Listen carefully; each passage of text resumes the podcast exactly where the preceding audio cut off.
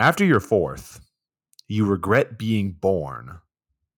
But I don't because this series is absolutely fucking maddening. Guys, welcome to the Messed Up at Midnight podcast, the show that just wants to move to New York, open up a small little bookshop, and forget about its own existential dread for five fucking minutes.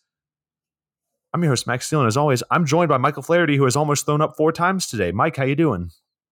Uh, after after all of this, after watching after this, this is you know what? Physically, I didn't think After would fight this hard, but this is genuinely like making my stomach churn. And listeners, Max is not joking. Genuinely, genuinely, my stomach has been, my, my tummy's been t- rumbling and tumbling for, for the past 40 minutes. After's, After's bro- left me a broken man yeah, listen, it's just whenever Mike sees a picture of Hardin Scott, it just gives him the butterflies. It just make him want to just just gratuitously vomit all over his surroundings. It's like it's like in South Park whenever whenever Wendy talks to Stan, he violently throws up. That's just me. But whenever Hardin is on screen speaking or just existing, and it's not out of love, it's out of just pure animal instinct at this point. yeah, so guys, the after marathon continues with the dumbest movie title uh, ever in the 2022 romantic movie After Ever Happy. Now, the plot of this one, I mean, if you'd be surprised, it's the same fucking thing as the last one. We follow the trials and tribulations of Tessa and Hardin going through their relationship issues as they fight, fuck, and flail their way through another movie. But this time, it's just fucking crazy. Mike, what did you think of After Ever Happy?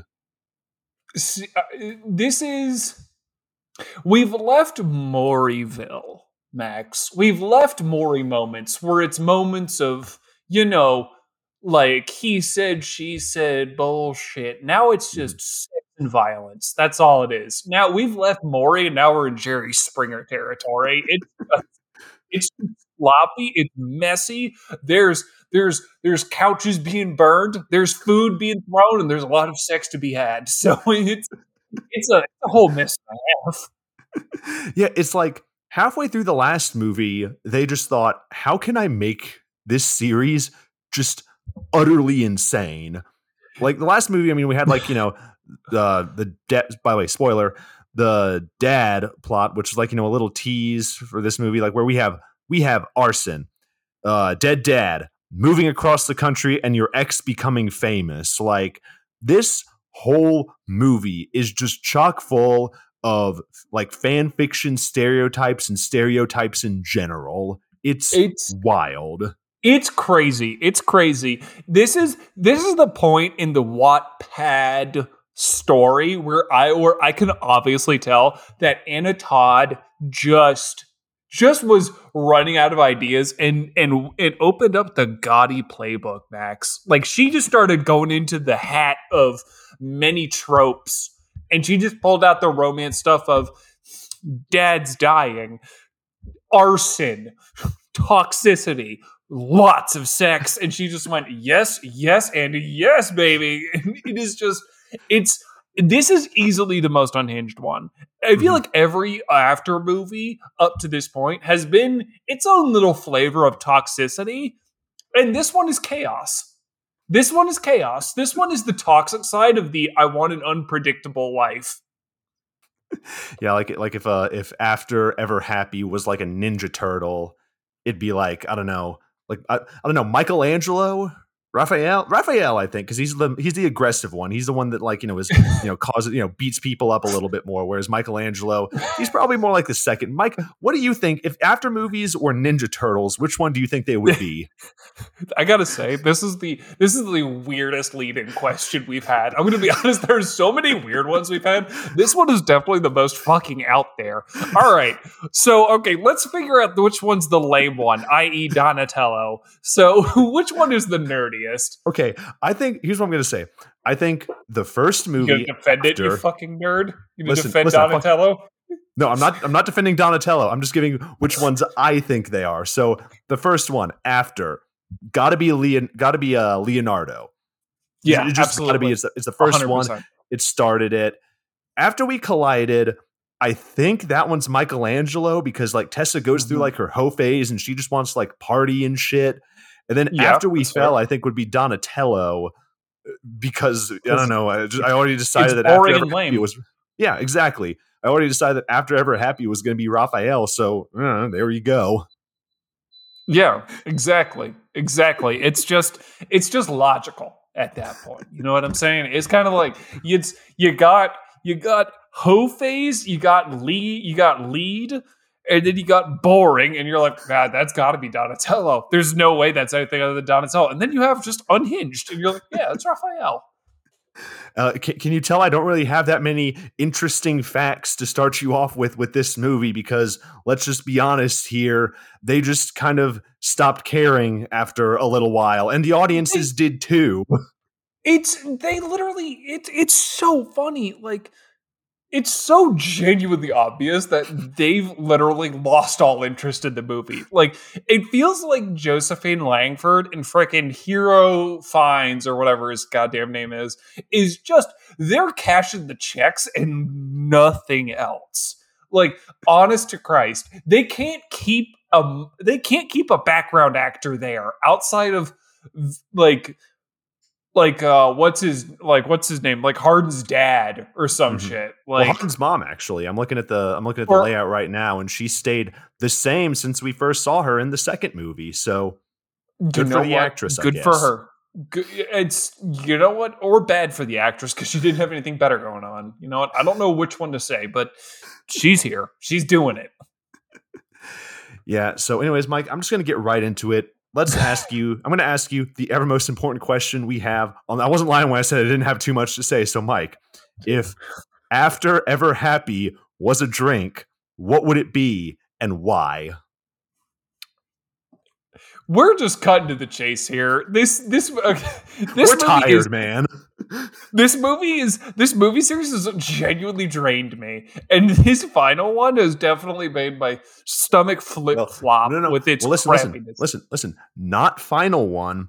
we have the Um, final one that we are covering next week on this podcast. uh, that we're gonna have to go. It's probably so by the time that this podcast comes out. Sorry to interrupt you, Mike, but by the time this podcast comes out, it's already gonna be out. So you know, cool, awesome. Here are our thoughts about it. Whatever. So we're gonna be covering that uh, after everything next week, and we're gonna have to see it in theaters.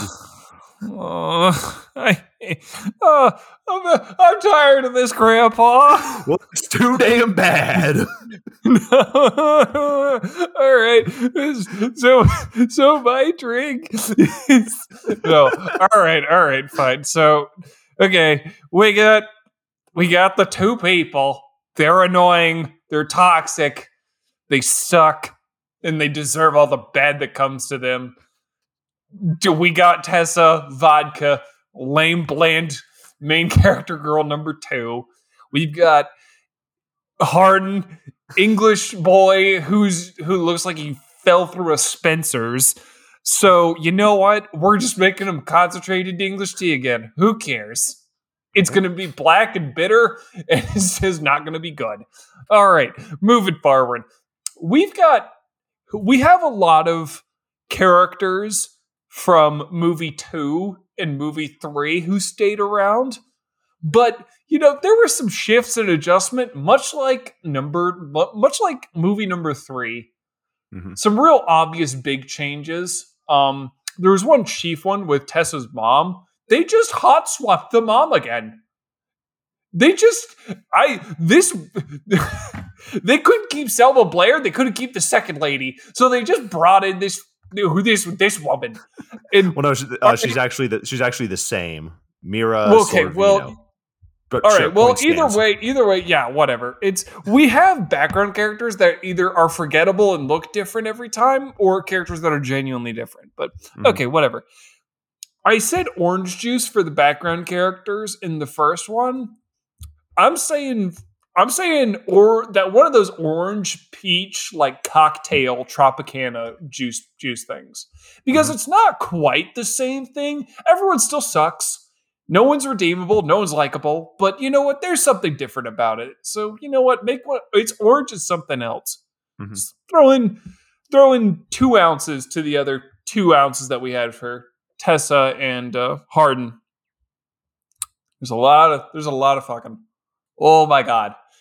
It, when they're not setting couches on fire and beating each other, they're screwing. So again, let's let's go let's go through the old aphrodisiacs that we got from from uh, from from movie number two and three. Pull out some Spanish fly, drop it in, keep moving. All right. now, the key draw of this movie in particular, of this one that stands out above the rest, it's oh my god, it's craziness. Mm-hmm. It's it's it's beating it's it's I'm gonna get in a fist fight with my dad. I'm gonna set a couch. I'm gonna try and set my set my mom's couch on fire. Just insanity. But it also is but it's not insanity that grips you and makes you go i must have more of this. Yes you're not you're not drawn. You're just exhausted and tired. So get some non-stimulant pre-workout. It's got to be non-stimulant because you know what? You're getting slightly amped but you're not actually amped. You're not like i want more of it. You're kind of just in this weird spot of yeah this is messy but you're also kind of like at the same time, I, I am interested in this being over though. So the non-stim workout. Now, as you're putting all of these ingredients into your cocktail shaker, I want you to record yourself putting it into the cocktail shaker. This is for the final part. Now, I want you to get someone else's phone and I want you to prop up that video that you made of you making the stuff in the cocktail and I want you to film yourself drinking the cocktail as the video of you preparing the cocktail plays in the background because you need to be a little self congratulatory mm-hmm. as you're making the cocktail. Much like Anna Todd was in this fucking movie, because the end of the movie just becomes a stroke sesh for how great this woman is, apparently. And again, Anna Todd got the bag and good for her. But I don't want to, I don't want the movie to be so so so confident in its abilities when it so very much is not good at anything it executes. And that's my drink. You know, I like the self congratulatory part. I actually want to circle back to that at the end of this podcast or, or when we get there when we're talking about this movie. But I like the I like the addition of like some of the some of the previous, you know, kind of you know mm-hmm. creating an after lore with your with your drink. Ex- I'm, I'm impressed. I, I like it. Unfortunately, there's now lore to my goddamn drinks. yes. There is lore to this movie, and there is lore to this podcast about this movie. Uh, We're living in the Matrix, guys. uh, it's the worst timeline. But yeah, Mike, good job. I like it. So here's mine. You already know what to do with mine. Like, uh, this is the fourth one we're talking about wine seltzer and two shots of an expired Mike's Hard Lemonade as our base. You know, we're going to get into our crazy bits a little bit later, but here's my drink for now Tessa Seltzer. I'm gonna say go back to White Claw for this one because you know she like moved to New York to try to live her best life, you know, thinking she's an adult, but she's still the same shallow person she was in Seattle, thinking you know she's evolved, but still falls into the same old habits when Hardin arrives. White Claw, let's say iced tea mango. Hardin Scott.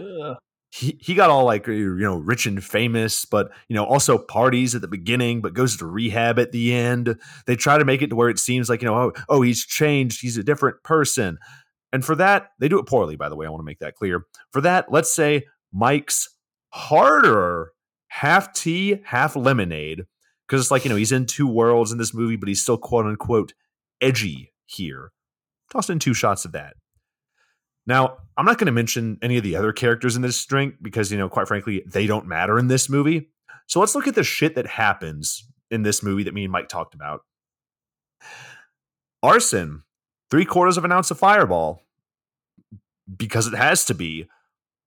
Dead dad, three quarters of an ounce of water, because, you know, daddy couldn't drink that instead when he was in rehab.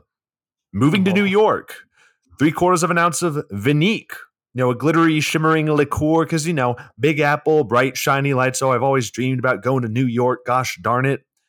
And then Hardin becoming a famous author.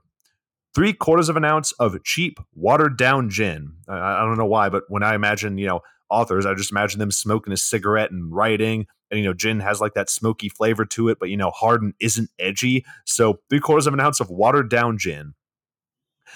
And lastly, for all the intangibles, you've heard me talk about these on the podcast before, like the little things, like the the the uh, crazy stuff sprinkled throughout this movie. You know, Hardin partying, the funeral, after the funeral, Vance cheating that just kind of gets glossed over, the fighting, the fucking, and the most atrocious ending we've had in the afterverse so far.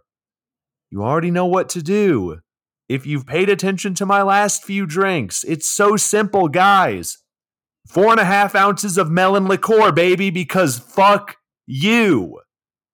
That's my cocktail. I'm gonna vomit again. I'm gonna just vomit again. You're you're bringing out a goddamn Arnold Palmer alcohol with a white claw and some melon liqueur and if it's just and Mike, you God, have to man. drink right now. Oh no, no, no, Doug! I'm telling. It, it, imagine how nasty it would be for uh, for for all of the listeners if I just actually just vomited right in front of the microphone. That would honestly that would do numbers in the worst way possible. Honestly, that would be our shortest podcast episode because I would edit that to me being like, "So, Mike, what did you think of uh, After Ever Happy?" And it just is the sound of you throwing up, and I would just be like, "All right, that does it for this episode of the Messed Up at Midnight podcast." Just, exactly. Just, just do the outro. it's it, uh, it's it's just uh, Mike. Mike, you have anything? You have anything else you need to say? And I'm just be going like, you see, all right. All right. Well, getting away from Mike's uh, vomit let's get into talking about the vomit inducing after ever happy. Oh. So we start off on another fucking recap, which me and Mike don't need because these movies are our life now. We're just going to skip that. You've listened to our podcast. You know what happens. Last time on Dragon Ball Z, Tessa screamed at Hardin. Hardin said they were never actually an item. Tessa storms off, flabbergasted that Hardin would say something. You know, I wonder if I could take edits of uh Hardin and Tessa like fighting, and then I just put like the Super Saiyan hair on them, and like you know the pow the what is it the the power waves behind them or whatever, and they're exactly. like eyes glowing. It's just I just like the idea of just just just Hardin before he like hulks out and like punches things because apparently now he like boxes and and like he like punches shit. And you just hear dragon, dragon, ball Z, and it's just the like sand hair as he like punches something. okay, so now we're gonna cut to the wedding reception with uh "We Are Family" playing in the background. it's so, it's so ironic because you know Hardin is family to another man. How shocking! And he's at this wedding. So Hardin and Tessa, they go to the wedding reception, and his mom just walks up and is like, huh, so Christian told you? Whoops. My bad.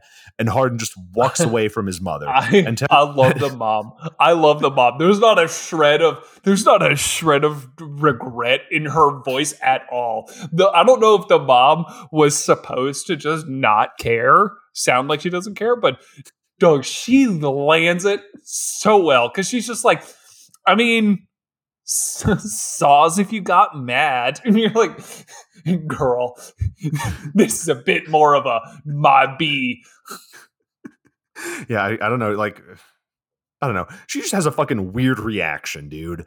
And tessa's just standing by and is just like what the fuck do i do? I don't know let me go talk to kimberly like absolutely nothing happened while my boyfriend succumbs I, to alcoholism it's it's so seeing tessa in this whole scenario is hysterical because again it's like the it's like the uh, the mom and dad stop fighting thing because it's hard screaming about how his like family his his family as he knows it has completely collapsed once again. And the mom being like mm, sounds like you're being a baby back bitch though.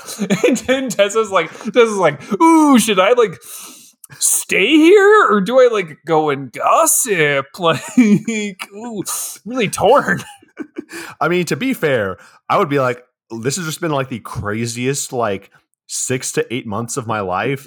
I don't even know what to do any like I don't even know like which foot do I step with when I start walking. Like what do I like what do I do? I just like I just like the idea of just Tessa rolls into just some shitty pub on like on like a more ratchet part of London.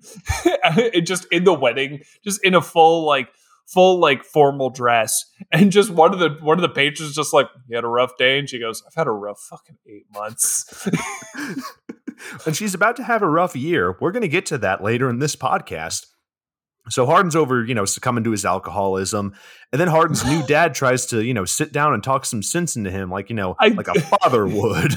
I mean, I love this. Vance rolls and it goes. He literally does. He literally tries to dad up by like doing the hand on the back. Hey, champ.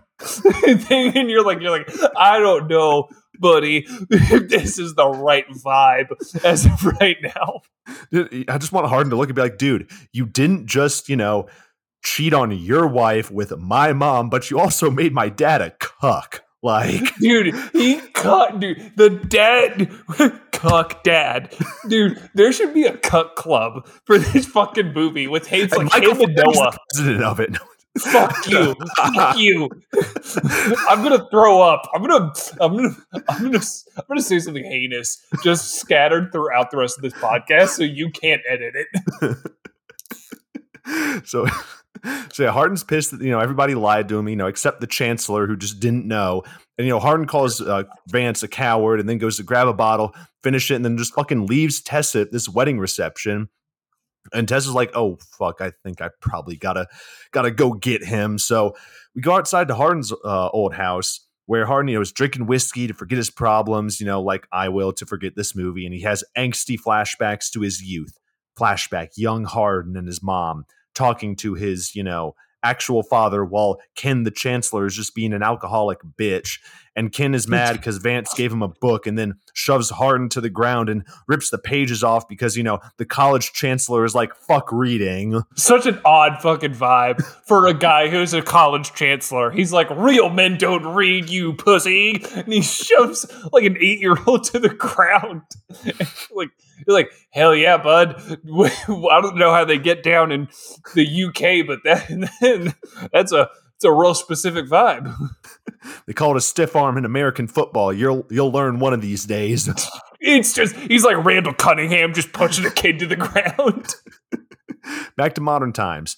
Tessa finds Hardin drinking, and Tessa wants, you know, she's like, I just want to return to the hotel. And Hardin's like, starts yelling at her because, you know, his whole life was a lie and, you know, doing toxic boy behavior. And Tessa wants to leave, but Hardin performs, you know, breaking and entering and fucking smashes a window to enter his mom's house.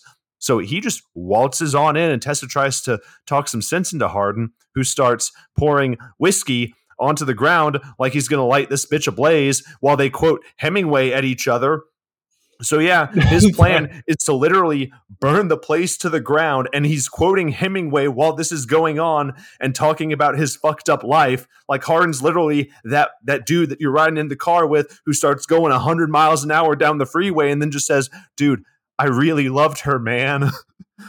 Like yeah, Max, just... I know I know you can relate to that. You're coming back. You're coming back. I like it, Mike. I, I like, I like exactly. I'm I'm scrappy. I'm scrappy. I'm scrappy little third grader going up against Mike Tyson.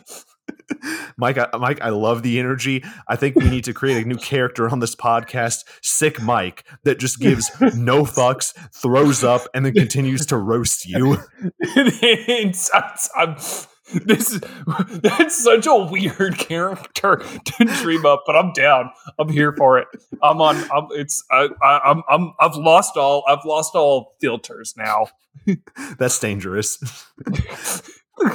so Tessa just watches Hardin do all this shit, and you know they talk about how fucked up they all are, and then like then shit actually starts burning. Then Christian Vance just comes in to try to talk some sense into Hardin inside of a burning house. It's so edgy and Tessa's just standing there like an NPC, like, what am I doing? And you know, they just do nothing except argue inside this burning building. And Christian's like, I'm sorry I ruined your life, son. it's, it's a it feels like recapping it feels like a damn it feels like oh it feels like a like a YouTube comedy sketch because it's literally Hardin doing the I used to love her man like thing but with arson.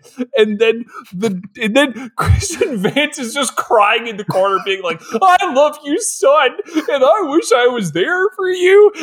And Tessa's just literally just like the one emoji of the person just awkwardly standing there just being like uh Hardin, this this isn't this isn't like you. Fuck, that's not working. Uh, you're you're you're better than this. like, you're better than this. Burn down the whole fucking building. she's like, she's like, let's level this. Let's level the city block, baby. And she just puts on a Che Guevara shirt.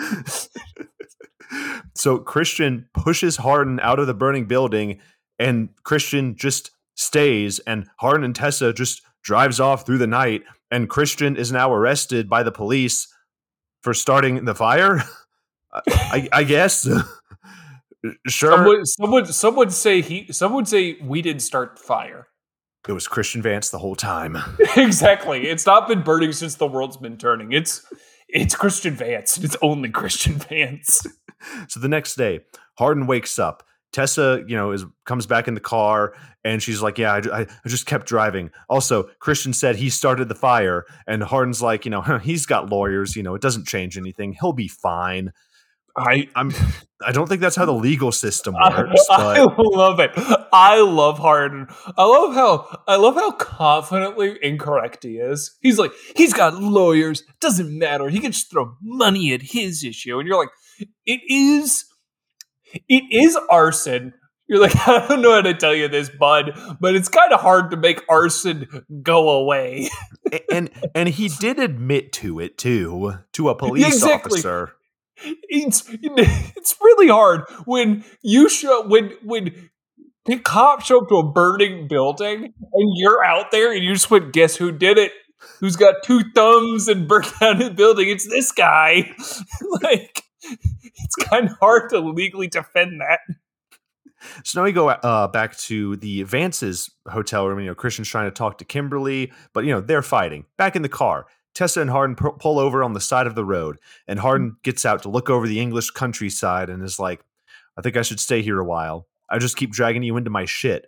And Tessa's like, "Please don't push me away again, I and again, uh, and again, and again, I, I, and again, and again." I hate See, again, again, again. Tessa is not a Tessa.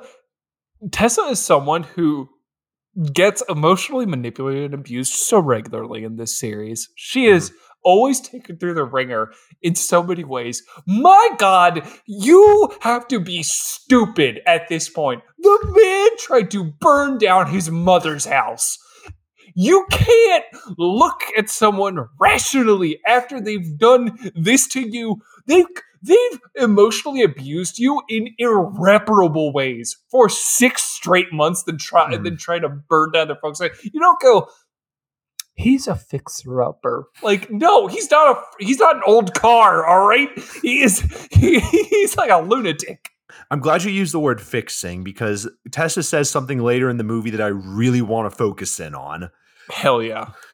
So, uh, but you know, with their conversation, they find this really hot. And uh, so Hardin and Tessa start making out and they fuck I, in a car I, on the side of the I, road with the door just wide fucking open. I hate, I hate it.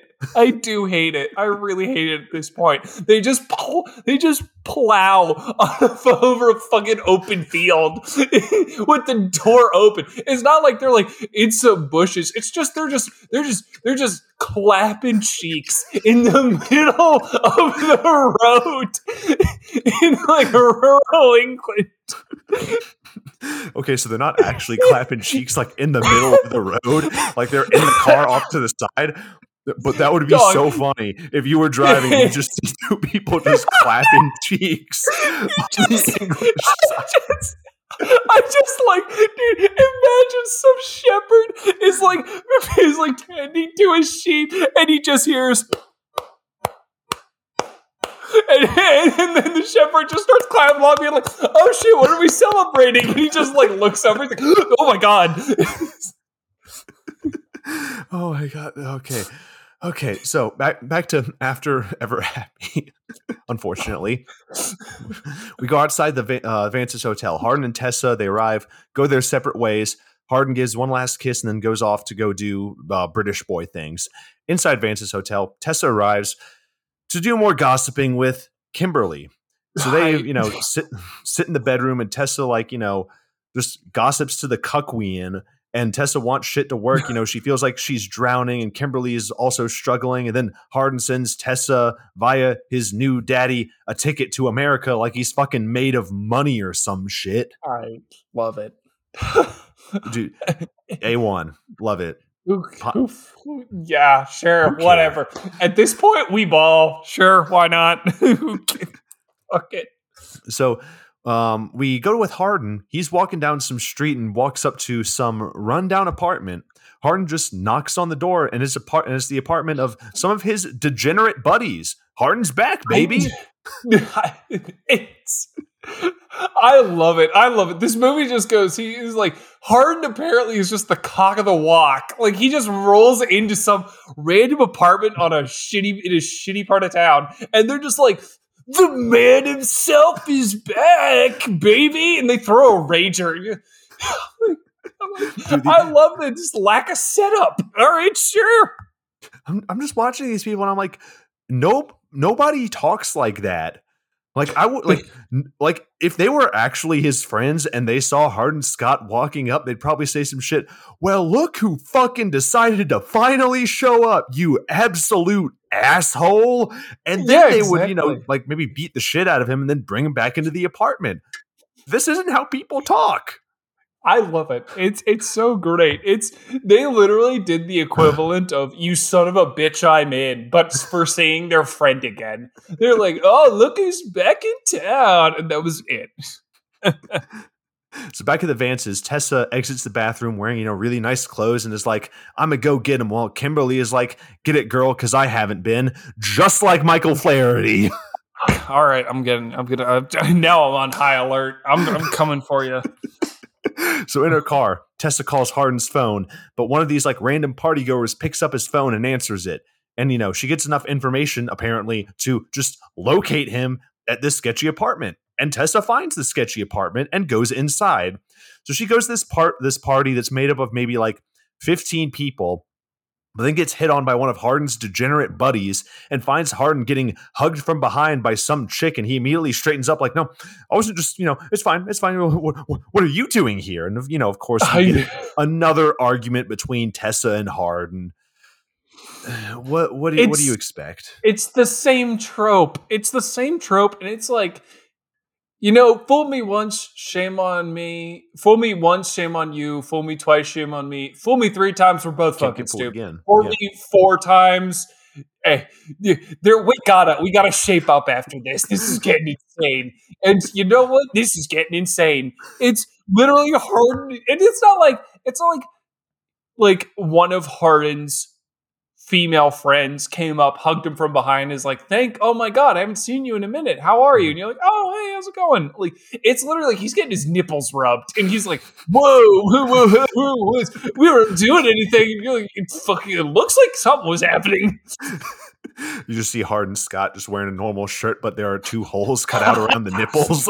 I just love that. I just like that. It's the idea that Tessa walks in and it's Hardin with his shirt, with his t-shirt, with his nipples cut out, and just two separate people are rubbing his nipples. He's like, "Oh, Tessa, oh, hey, oh, what are you doing here?" Hardin Scott, full blown BDSM gear, like he's got a ball gag and everything. Like he's just he's literally in the he's in the like the shibari, the Japanese tying up thing, and he's like, he's like "Oh, Tessa, hey, what's what's good? Uh, we were just you know playing some playing some Mario Kart, and I you know I lost the race." These are some of my uh, my, uh, my friends that I met on a on a on a on a swingers cruise. he was on a he was on a booze cruise and he painted into swingers. okay, so of course, they argue. Tessa fucking smashes the liquor bottle that Hardin was holding and, you know, calls him a coward. And Tessa's like, I'm giving you one more chance. One more, like, that's like 17 chances too many. I'm walking out that door without you. That's it. And then Hardin, like, you know, goes back to getting embraced by this girl. And then Tessa goes to walk off, but like one of his friends puts his arm around her. And then Hardin is like, wait, Tessa, let's talk outside. I'm like, what, what do you want, homie? What do you want? Yes, I- no. It's it's so funny. Hardin's like Hardin's like, what a bitch didn't like her anyways. And then one of his friends is like, oh okay, all right, so it's it's a fair game, all right, but and then he starts walking. Hardin's like, you asshole, how could you how could you disrespect me like that? Like, you can't have your cake and eat it too, buddy. Either you do or you don't. Pick a lane.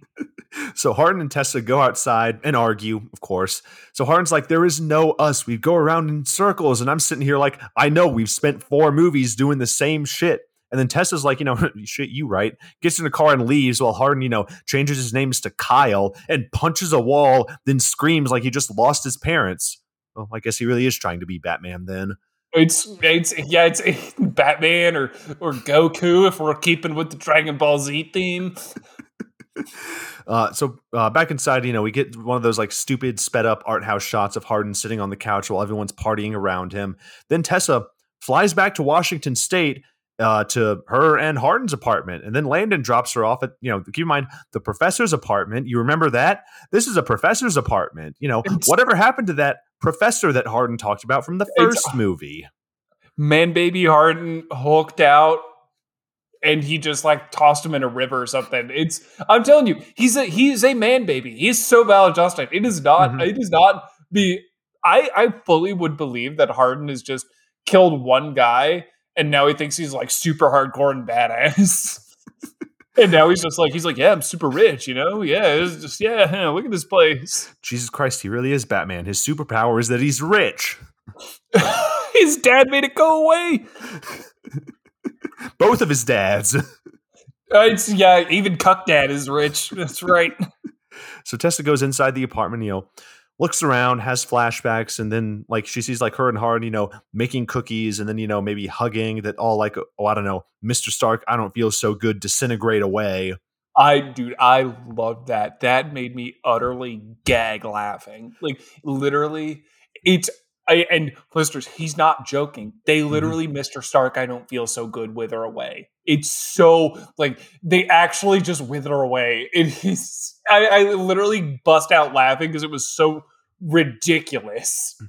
Like I I don't like they haven't done anything like this throughout the. Mike, can you recall them doing anything like No, resembling this? hell it feels- no. It just feels so out of place here. Yeah. So we get a quick scene with Hardin back in London that actually doesn't matter. So I'm going to go past it. Back to the apartment in Washington. Tessa's just walking around and then she notices something, something's not right. And this is where Tessa finds her dad dead in the apartment. Like, like we're gonna do this, really, movie? We're really gonna do this in this movie? Are you fucking kidding me? We already had arson, but you're just gonna throw dead dad in it too? Why?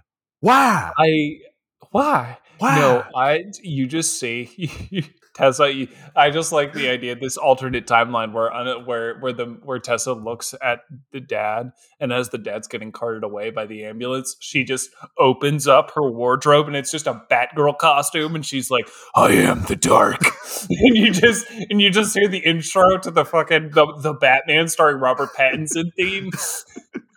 Some listen, this whole thing, like, it's just a setup for Batman. That's all after is. Prove me wrong. After after is a after is a long-winded sequence where Josephine Langford's character and freaking Hardin are just turned into Batman and Batgirl, and they just like run around.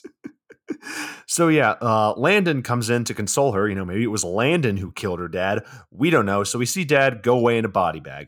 Back to London, Hardin's just, you know, being edgy and ignoring all of Landon's phone calls. And then at her mom's house, Tessa arrives, you know, gives her mom a big old hug. And back in London, we see Hardin, you know, does more drinking when one of his friends answers the phone. It's Landon. And Hardin takes the phone and, you know, scolds Landon. He goes outside. Landon tells him what happened with her dad dying. And Hardin's like, oh, fuck, where is she? Landon's like, listen, we're at her mom's. you can't talk to her. And Hardin's like, I'm who she needs. Let me talk to her. But Tessa is like, no, I don't want to talk to him. It's so that is this is proof that uh, compared to the two, like they're both unhinged people. Hardin is so actually unhinged. He's like, I'm the only one she needs right now. And you're like, no, bud, you've been real, you've been real nuts. Like Yeah. you, No, no, it- it's, uh-uh. it's just like Hardin takes every single situation that he's in with regards to Tessa and just tries to think, how can I make this all about me? it's crazy. He Mhm. he is like he he inserts himself. He inserts himself. He- her mother died, and he goes. She needs me right now. I need to be by her side. You're like, bud, I don't know how to tell you this. I think the mom is who needs to be by her side, but sure, whatever. What do I know? So then Hardin ignores that and just flies all the way over from London without even telling Tessa, and then just shows up at her mom's house like, I'm here now, sweaty. So he just fucking barges in, and Tessa doesn't want to see him, which, you know, I wouldn't want to see anyone who just barges in my room and is just like, hey, hey, how are you? I'm so sorry for your loss. What, what can I do for you, huh? Is, there- there's got to be something I can do. I'm so sorry. Just get being like all up in her face when she's like, go the fuck away, please. hmm Again, this is the one time Tessa is like rational Mm-hmm. because Hardin shows up and she's like, literally go away. And Mhm. he's like, no, please, babe, I'm here for you. I am, oh my God, babe, I am here for you. And she's like, actually, no, you're not. You're never here. Go away. and where the fuck is her mom? Like she just like she doesn't show up until like later in this movie, like in this scene even. And Hardin just kind of like barges in the room. I'm like, wouldn't the mom like stop him or something? Literally, literally, when Selma Blair left, so did the mom's fucking spine. Mhm. because this woman is a doormat. She does not go, Hardin, get the hell out. You have manipulated my daughter to hell and back. Mhm. She goes, she's like, you know, you, you, you, you, you- it's, it's, you shouldn't be here. He's like, shut up. And she's like, okay, what do I, what do I know? so Tessa goes out to their greenhouse and Hardin goes out there to talk to her and you know tries to talk to her but she just wants everything quiet. She says it's not about you Hardin, but you know, he brought a blanket out to her. So I guess everything is okay. And then the mom finally shows up and sits outside on the patio with Hardin and she's just like I don't like you. And I'm like, you're not the only one here, sister. I, Yeah, yeah, exactly. you just, you just look at and go, go, hell yeah, sister. That's what we're talking about. We're all on the same page. Hardin blows. Hardin blows big chunks. so uh, just like Michael Flaherty is about to at the end of this podcast. Hell yeah. so mom compares Harden to Tessa's dad, which you know, great, maybe he'll die soon. And mom Oh, just wants her to not depend on a man like she did. The mom is like, "You don't stay." Hardin's like, "Well, what do you want from me, bro? I love her so much." And the mom is like, "Maybe I you it. fucking stay, dude." Dude, literally, again, the movie does not hit a lot. The movie hits so many things wrong. The mom was nothing but facts that entire time. Literally, Hardin's like, but I love her. And she's like, then stay. You don't because you don't stay. And he goes, What do you want from me? Still love her. She's like, I want you to stay. You don't stay around. You're a burnout and you drink. You don't stay. You don't love her. So we go back to Tessa's room. Hardin's sitting on the edge of the bed. And she's in it. And Hardin, you know, just sits there and is like, you know, talks about her dad and the last time he saw him. Then, you know, makes it all about him again by apologizing for what happened in London.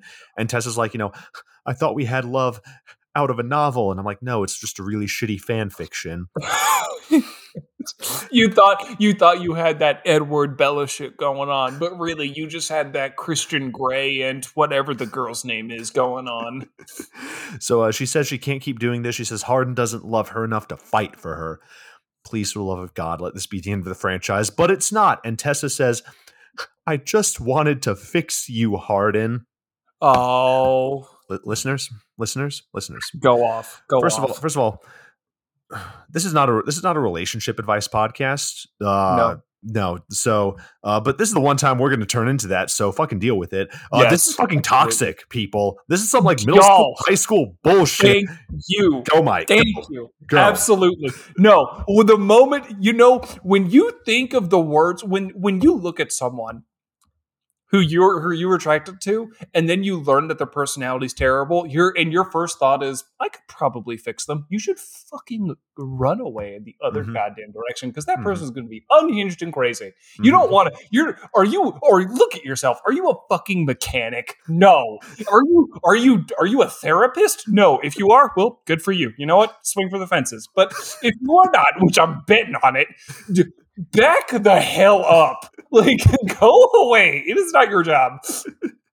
listen like i i could go on and on about this just but don't don't try to do this why write characters like this this is sending the wrong message to the people who are like It's- watching this movie it's just what are you thinking trying to portray your main love protag like or your main love interest as this bad boy that needs to be fixed and it's all ugh, like shut It's up with that shit exactly, exactly. You could do the broken soul stuff and not have the person be completely off his rocker. Like, like having someone who's a fixer upper is someone who's down the wrong path, but you can see that they're trying to get better.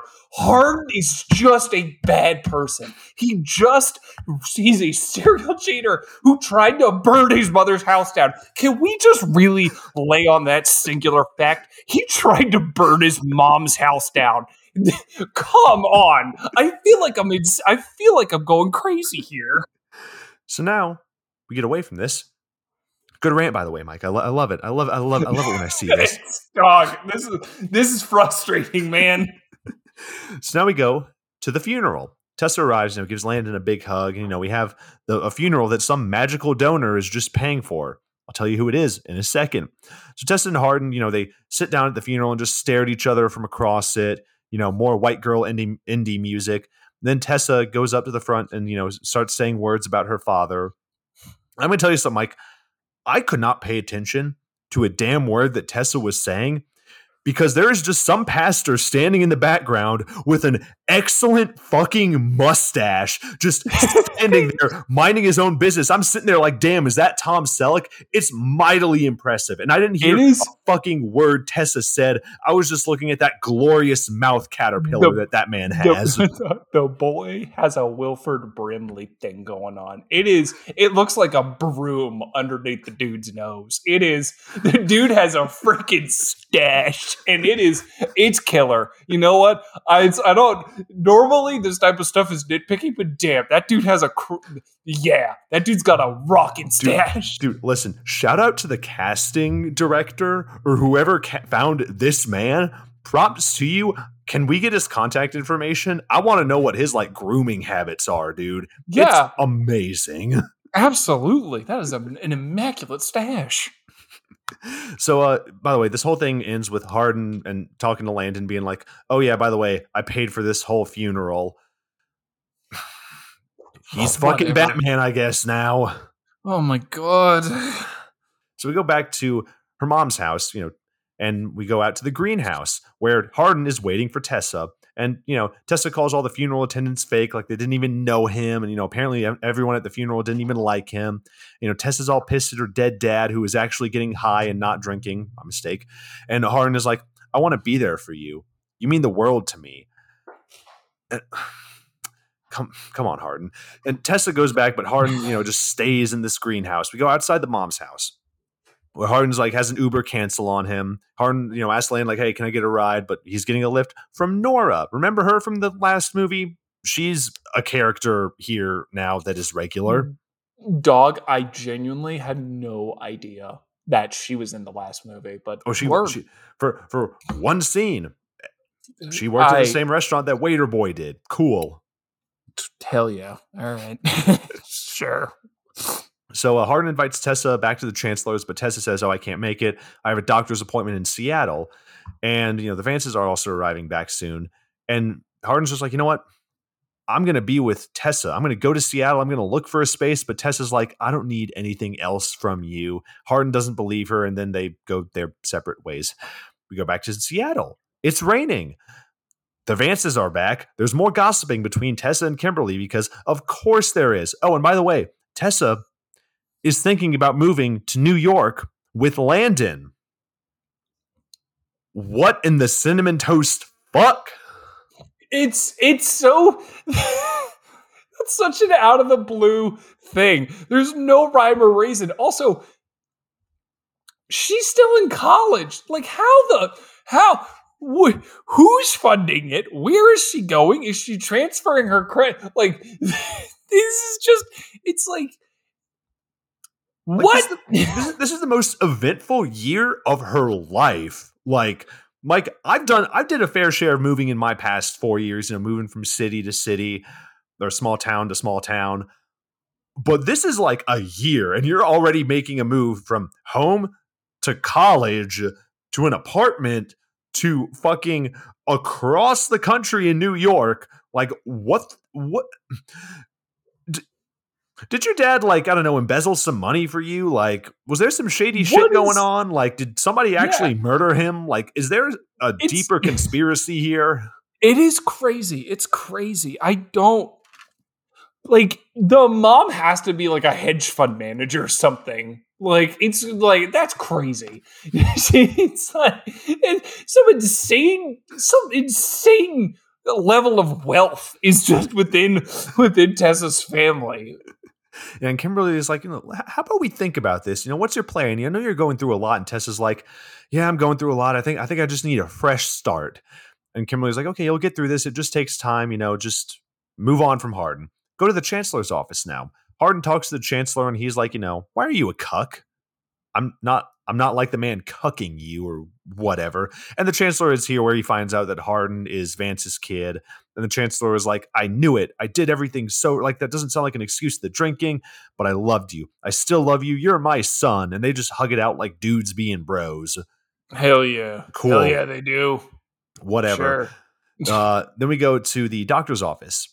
Tess is there, and she finds out from the doctor that the chances of her having a child are very slim, very, very low.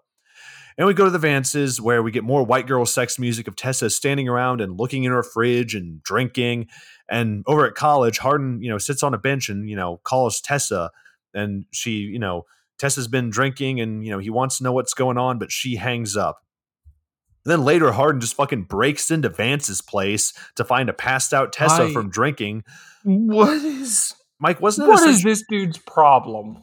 wasn't it a central point of the last movie with, oh, they were not going to be in the same town. They're going to be living far away or whatever. Hardin can just make that drive in like, I don't know, a couple of hours. Yeah. Yeah, exactly. Because they all right. Okay.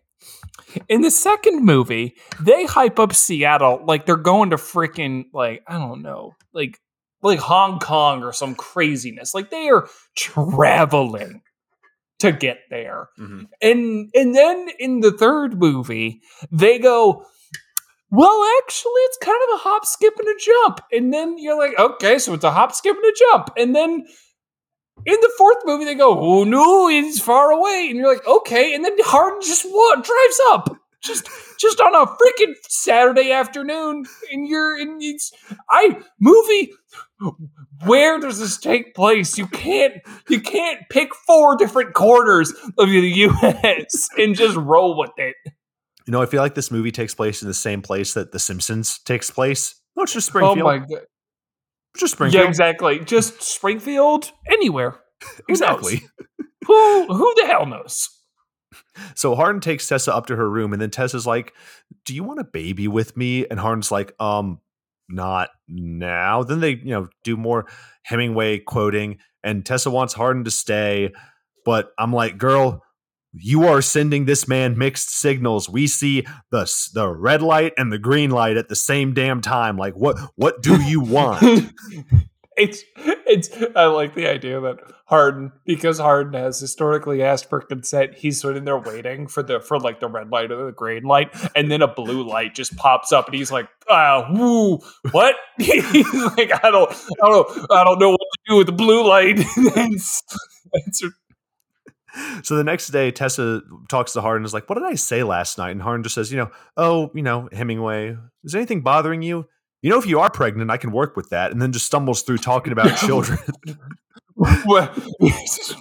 Dude. That's such a so weird. Like, yeah, just like the idea, just like he's just casually just nibbling on some Cheerios. He's like, by the way, if you're having a child, I'm prepared as a man to deal with that. And she's like, whoa, I was just like, I was just making some oatmeal. What the hell? And Tessa's like, well, listen, I can't get pregnant. Doctors says say there's a high risk. I can miscarry. You know, and Hardin's just like, I feel like this has been taken away from us. And Tessa's like, not from you, from me. I love, I love that. I love that. Hardin's like, again, the the narcissist himself goes, I really do see this being actually a negative effect on me. It's kind of a bummer. And she's like, oh, it's just, oh, it's just a it's just a wee bit of a bummer for you, huh? so it's uh, it, Hardin Scott, ladies and gentlemen. Is is this who you want? Is this who you want? This is this ah. is your man's. This is your man's. This is your man's. Okay. So more arguing. Tessa's like, "Oh, you didn't want kids until two seconds ago." Hardin's like, "I just want to be with you, kids or no kids. I can't stop thinking about you." And Tessa's like, "What about the girl at the party?" And Hardin's like, "I threw up when another girl tried to kiss me." And then they find it funny, I, and it's just resolved. I love that. I love that he didn't sit there and just be like, "Like I threw up when a girl tried to kiss me." And you're like, yeah, but okay, fine, sure, whatever. But when she was just vigorously rubbing your nipples, you were like game for it. So let's not let's not act like we're all squeaky clean over here. so now we go to a barbecue. Landon's going away party. Also, like I mentioned, remember Nora? She's here, and I guess her and Landon are a thing together. And we get some talk of Hardin not wanting to walk at graduation. Tessa wants him to reconsider, and he's like, "Okay, fine, I will." Cut to later. Later that night, Tessa tells Hardin, remember the last scene, by the way? You know, how they were laughing and, you know, they had a little bit of an argument, but they laughed and, you know, we're all, they, they seemed like they were good in the last scene. Well, it's here where Tessa tells Hardin, um, I made a decision about something. With everything that's going on, we need time apart, like like a break. What the fuck is this wishy washy bullshit? Like, did did I miss something? Mike, did I miss something? Why is yeah it, it, why exactly is tessa so game for hardin so down with the sickness and then she just just just two beats later she goes yeah, I may need out on this one, coach. You're like, yeah, bro, you cannot, you can't just, you can't just, just, just escape change team in a time like this. All right, it's, come on, you got to dedicate to one path. Like, I don't, I don't like it's either yes or it is no. And but then Tessa continues to argue and says, We fight more than we get along, and when we make up, it's over sex and it's not healthy. Literally the plot of the last four movies. But Hardin's like, No, no, it's been fun. We've had, you know, fun, consensual sex. Again, thank thank you for clarifying, Hardin. Again, like I said, credit where credit's due. Did it was consensual he, he's asking. He's asking. You know what? It's he. He may be a shitty sociopath, but at least he asks. and Tessa's like, I can't keep going around in circles like this. And Hardin's like, Look, I will work on this. I will come to Seattle. And then Tessa drops the big bomb. I'm moving to New York with Landon. And Hardin's like, excuse me, bitch. And then goes inside, yells at Landon, who's just trying to live his best life. And then you know, Hardin grabs Landon by his shirt, and Landon's like, you know, come on, I'm always cleaning up after your shit, Hardin. They yell back and forth at each other. Then Hardin storms off outside again to go scream at some trees like he's going Super Saiyan, you know, keeping up with the Goku he's, thing that we're doing. He's he's literally or or screaming to the heavens like Batman once he's broken by Bane. Since we're going with the other theme too, it's it's just he's just he quite literally sulks. He quite literally goes to sulk like a child or a teenager that got that got cornered on a really stupid opinion that they have. It's just it's so so annoying. So Hardin's like feels betrayed by his brother. He's like, he knows how much you mean to me. That fucking hurts. I am shit without you. I feel like we can make this work. You can't just escape yourself by moving from one place to a, another. And like she's moved three times in the last year. Need need need you forget. And then Tessa's like, I need to figure things out. If you love me, don't follow me. Promise not to follow me. Give me some time and we'll or we'll take everyone down around us. And Hardin's like, How long? Tessa, I don't know how long. And then Hardin storms off to go live in the woods with Charles the Bear from I Frankenstein. Remember, Hell yeah, baby. Remember that bit? I'm bringing that shit back. Hell yeah, it's it's it's it's Charles, Adam, and Hardin. It's they're just I like the idea of just mid as Adam, Aaron Eckhart's character from I Frankenstein is getting a haircut from Charles. You just see Hardin walk over and just punch a tree next to them. They're like, "Hey, bud, you you okay?" And he's like, "I'm so mad." He's just be like, "I'm just, I just wanted to be Batman, guys." he's, I am the knight. I am the knight. See how badass it sounds when I say it. so now we go to New York City, the Big Apple. Tessa moves in with like only like two suitcases and she's good. We get a montage. So we see her like, you know, happy spending time with her friend Landon, but you know, looks at graduation pictures from Hardin, and Hardin goes to an AA meeting dressed like if Jesse Pinkman was reborn as a 50s greaser and reads from the book he's been writing in while he's working on himself. And Tessa gets a job with Nora at a restaurant. So she's just like living her best life in New York City. Oh, and did I did I forget? Waiter Boy from the last movie, he's back. Remember him? The med he makes a turn. He makes a return, baby. Waiter Boy is back. Hey, he got paid. Good for him. He got paid for this movie. I don't know how he much, got the bag, but he got the bag. Good for him. he got a Snickers for it. So, uh, uh, meanwhile, Hardin looks angstily at like Facebook pictures on his laptop of Tessa living life. We cut forward. Five months later. Okay, now it really has been a year since she met Hardin. Oh my god. uh, so Tessa and Landon are talking about Hardin, who apparently is sober, coming to visit and will be staying with them, but you know, she'll be busy working a double shift at a restaurant in New York. How she can afford to live in a nice ass apartment in New York City out of just working at a restaurant that's not a strip club, I have no idea. man, what a man, what what a heavy part of the movie is being left out. Tessa's is just Tessa struggling to make her end of the rent, so she's like still working working part time at like a fancy restaurant, the other part time at like a strip club. like, so now at the restaurant at night, Tessa's working, and Nora comes by, and it was like, oh, the boys will be stopping by. And then Hardin and Landon come to stay at Tessa's section. And, you know, Hardin surprises her by just appearing behind her, like literally like fucking teleporting right behind her. and it's supposed to be all sweet, but it just feels creepy, like like a fucking stalker just teleported into your bedroom and Tessa looks Thank you. so uncomfortable.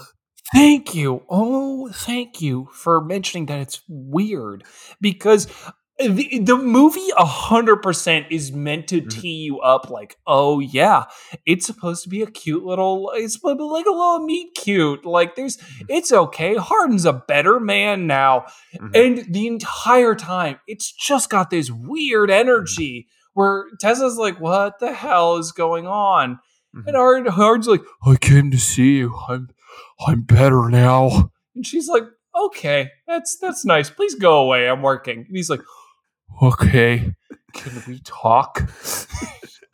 it's literally like, okay, here's a hypothetical for you. So just so you people can understand, it's think of like this: you're out at like Target or Walmart or something, just I don't know, getting your groceries, going about your day, minding your business, and you turn around to go put something in your cart. And you just see that one friend that you had a bad falling out, like your former best friend who you had a bad falling out with, like five, seven years ago that just fucking appears behind you like he's been following you like this entire time. It's that level of like awkward that Tessa's feeling here. Yeah, and you're just like you're just you're like, oh shit, oh my god. like, oh, you're here. So Tessa's just trying to do her job, and Hardin starts flirting. You know, asks when she'll be getting off, which is going to be really late, like at 1 a.m.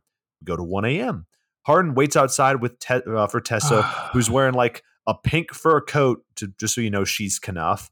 And Hardin walks Tessa home. She's working at the oh. restaurant because she wants to do something on her own instead of working at Vance. Meanwhile, she's waiting to get into NYU and isn't seeing anyone, and even has spare money to buy a homeless man some food that is like, you know, comically look like he, he looks very like very very homeless here Wouldn't you say so, He- Mike? Yeah, no, no. They definitely, definitely sat there and just went. They were like, "All right, Harold, we're gonna need you to wear two beanies, three jackets, and we're all gonna throw mud at you for about like a solid five seconds." All right, and he's like, "This has got to be worth the ten k." So Hardin tries to ask her out on a date, but you know, she's working a double that she took so she wouldn't have to see Hardin. Work smarter, not harder. We go back to Landon's apartment. Hardin sleeps on the couch, you know, has more nightmares, but Tessa comes to calm him down because she can apparently run off of like two hours of sleep, I guess. More church camp music while with Tessa cuddling up to Hardin to keep him calm. Tessa admits that she missed, you know, this thing with Hardin. We go to the next day. Tessa goes to work. Ugh. We go tonight. Tessa leaves work to walk back to the apartment in the snow, and Hardin was waiting for her. I assume for her entire like double shift, just I waiting that. outside, I- staring.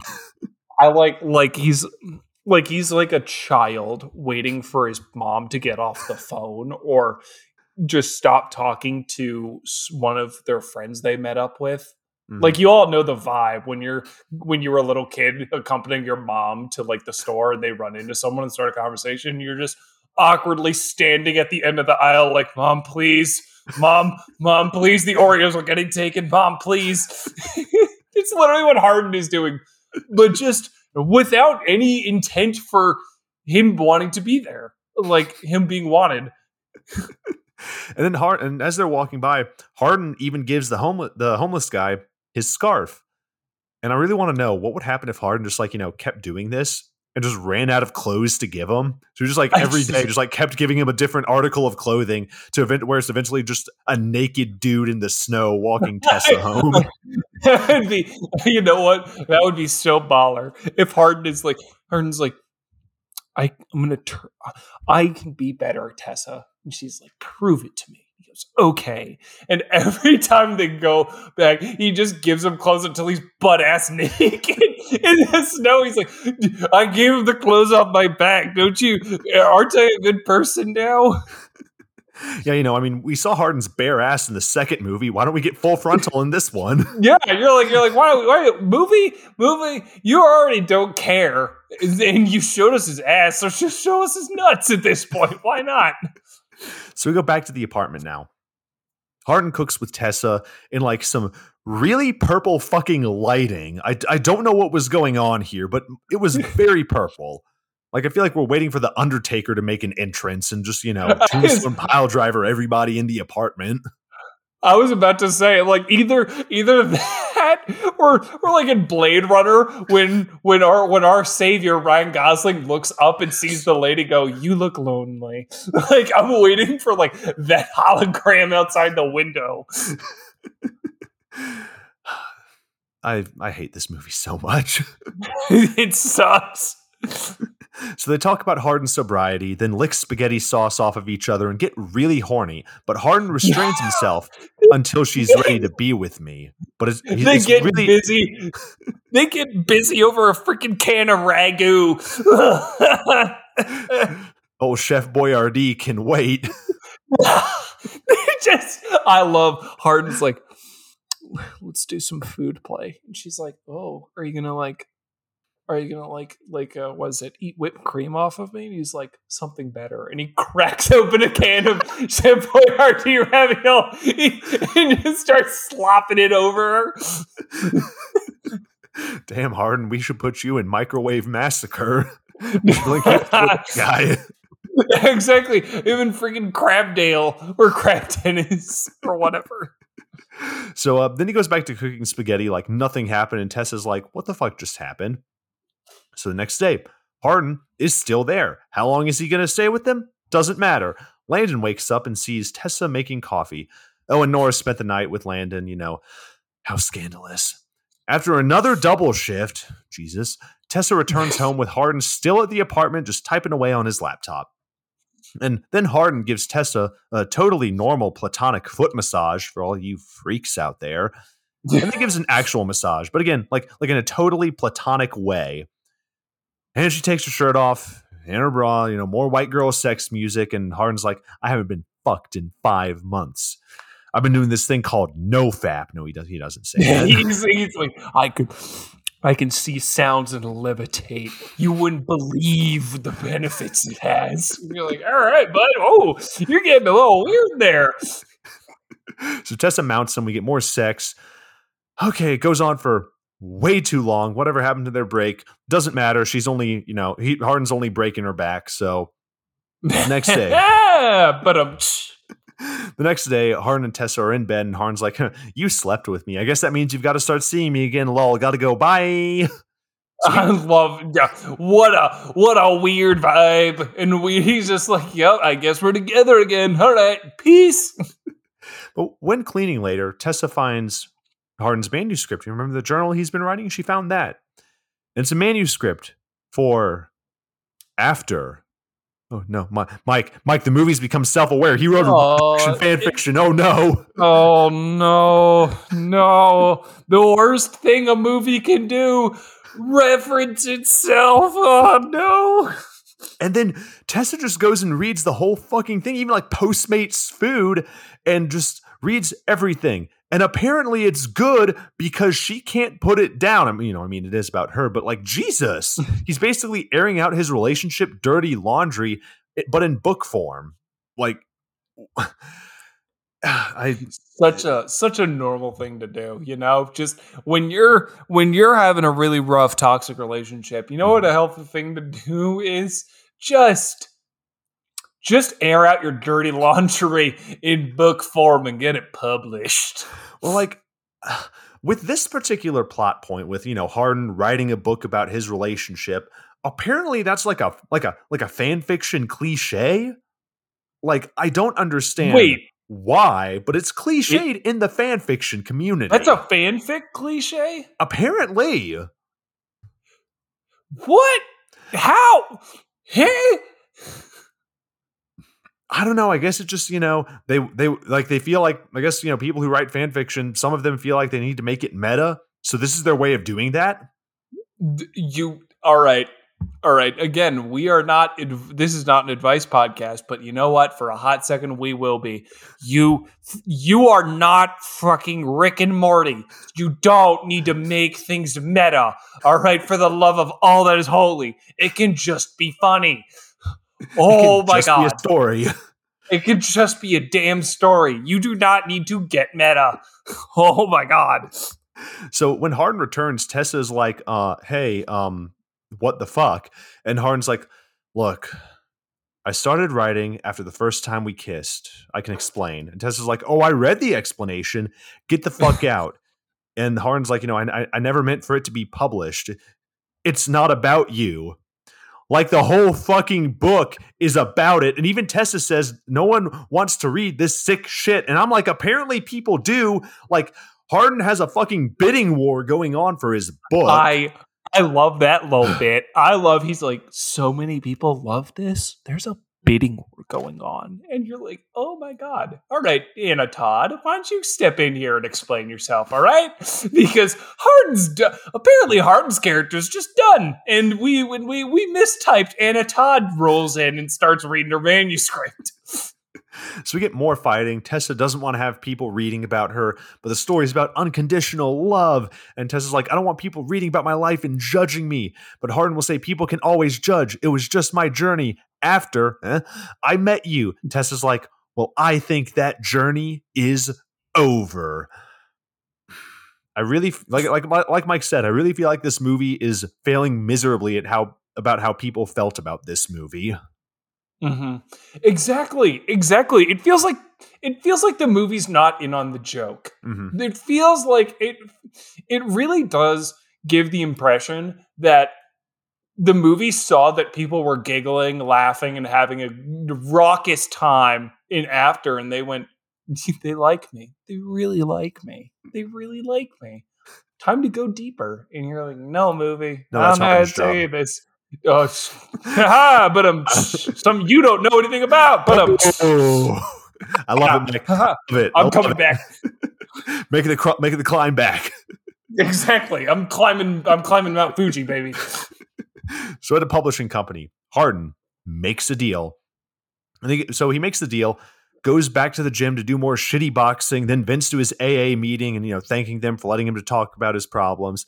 Meanwhile, Tessa walks alone down a street and dances at a New Year's party and doesn't kiss anyone. And now she doesn't know what to do. And she stalks Hardin through like the newspaper, and he's now a published author and is back in London. We go back to London now. I he's a published author, and the, he literally he's doing the I, and, and, this may be my memory betraying me, but I hope to God it's not because it's him in a stupid turtleneck doing the Steve like, Jobs thing. Doing the Steve Jobs thing. I swear to God, he looks like a goddamn birthday clown. I swear, it's. I hate it. It's just, it's so dumb. I'm like, I literally looked at that and I was like, God, go to hell. Go to hell. Look, I get it if this movie was trying to be like a comedy. That'd be funny. Like, that'd be pretty yeah, fucking, like exactly. a callback to it something only a few people would know about or remember. funny, but it's not. It's not. It's just, it just makes me roll my eyes and go, please stop. Please stop.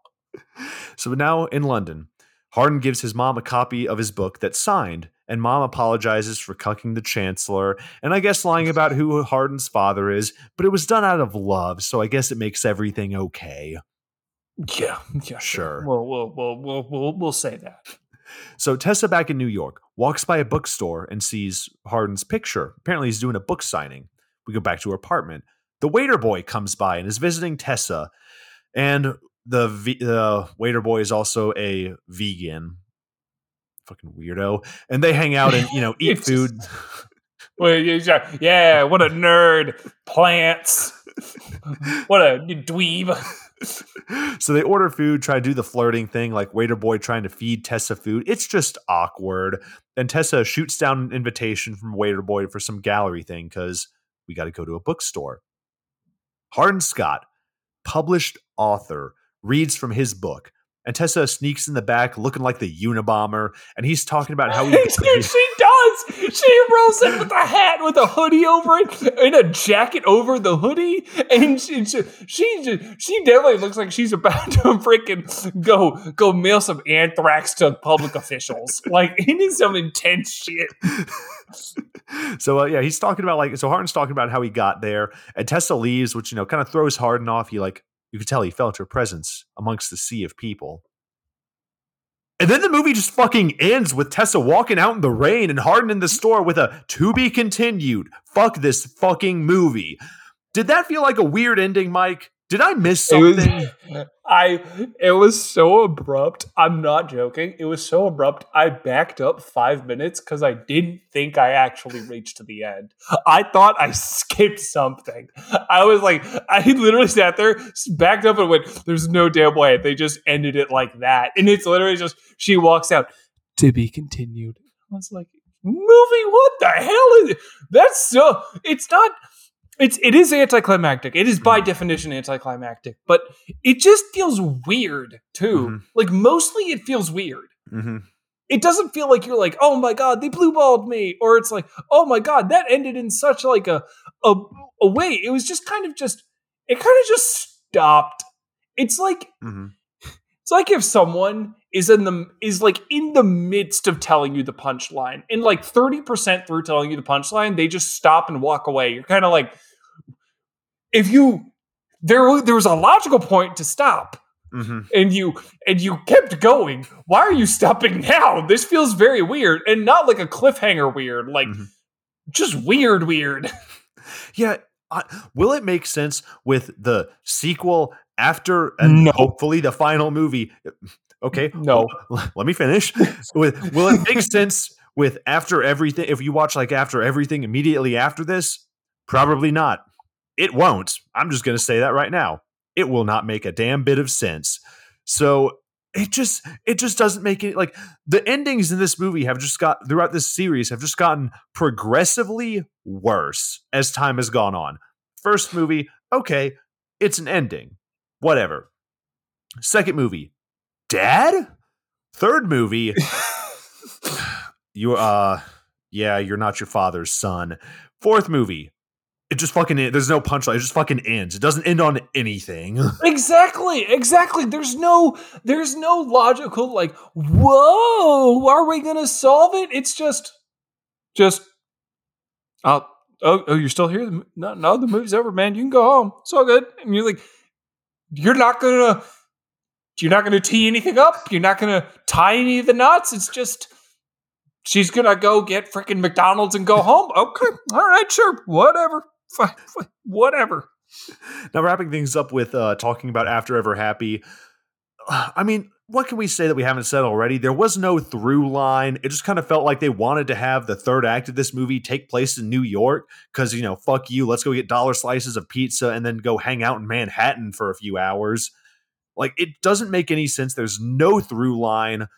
Like, more pointless sex scenes and yeah, I don't know if you got anything else. And the ending also sucks more than any of the last ones. Mike, mm-hmm. do you have do you have anything you want to leave with with After Ever Happy?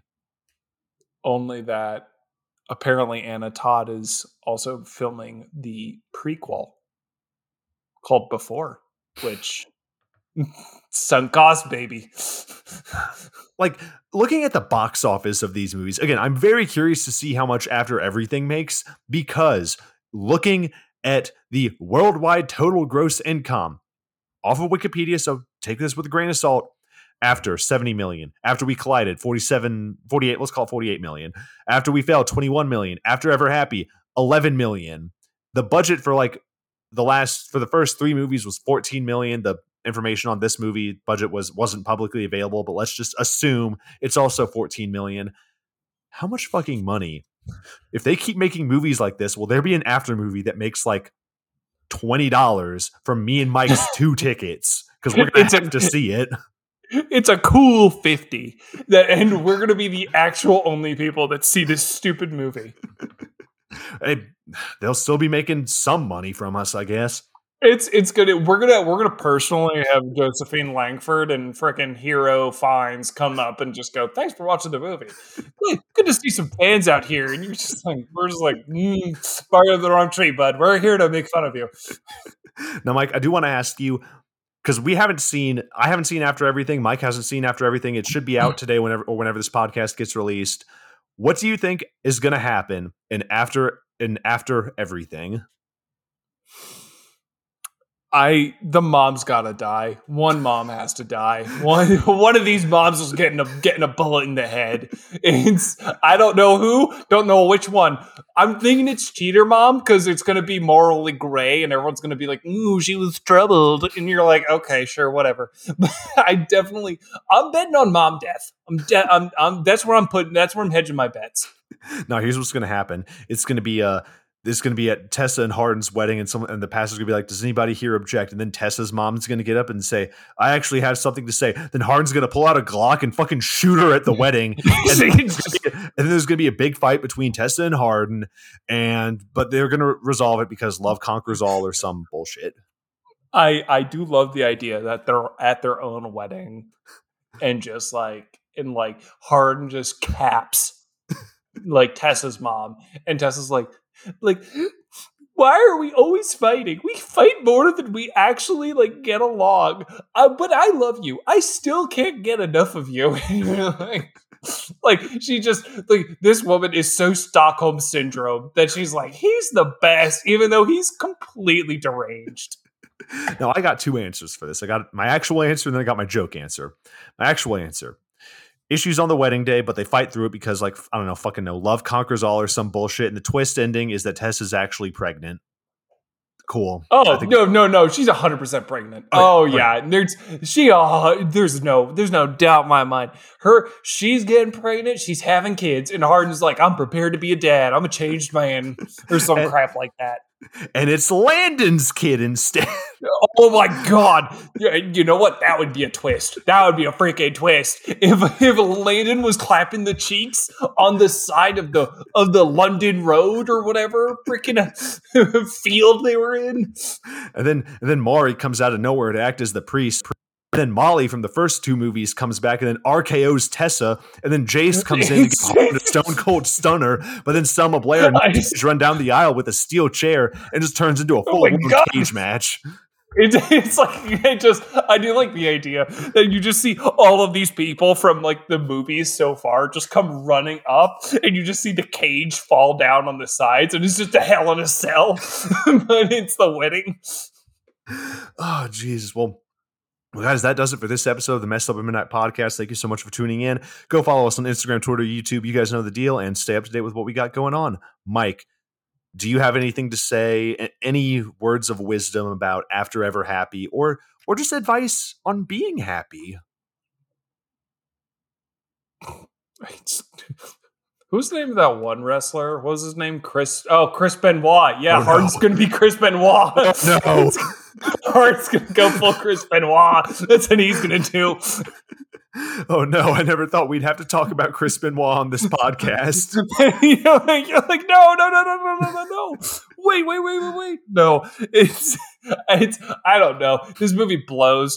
If you want to see it, or or if you're if you're deranged enough to like actually be interested in this, watch maybe the first one, or realistically, just listen to our podcast and then watch the fourth one because this is the one where just shit falls apart. All right, guys. Well, we'll see y'all next week. See you next week, everybody.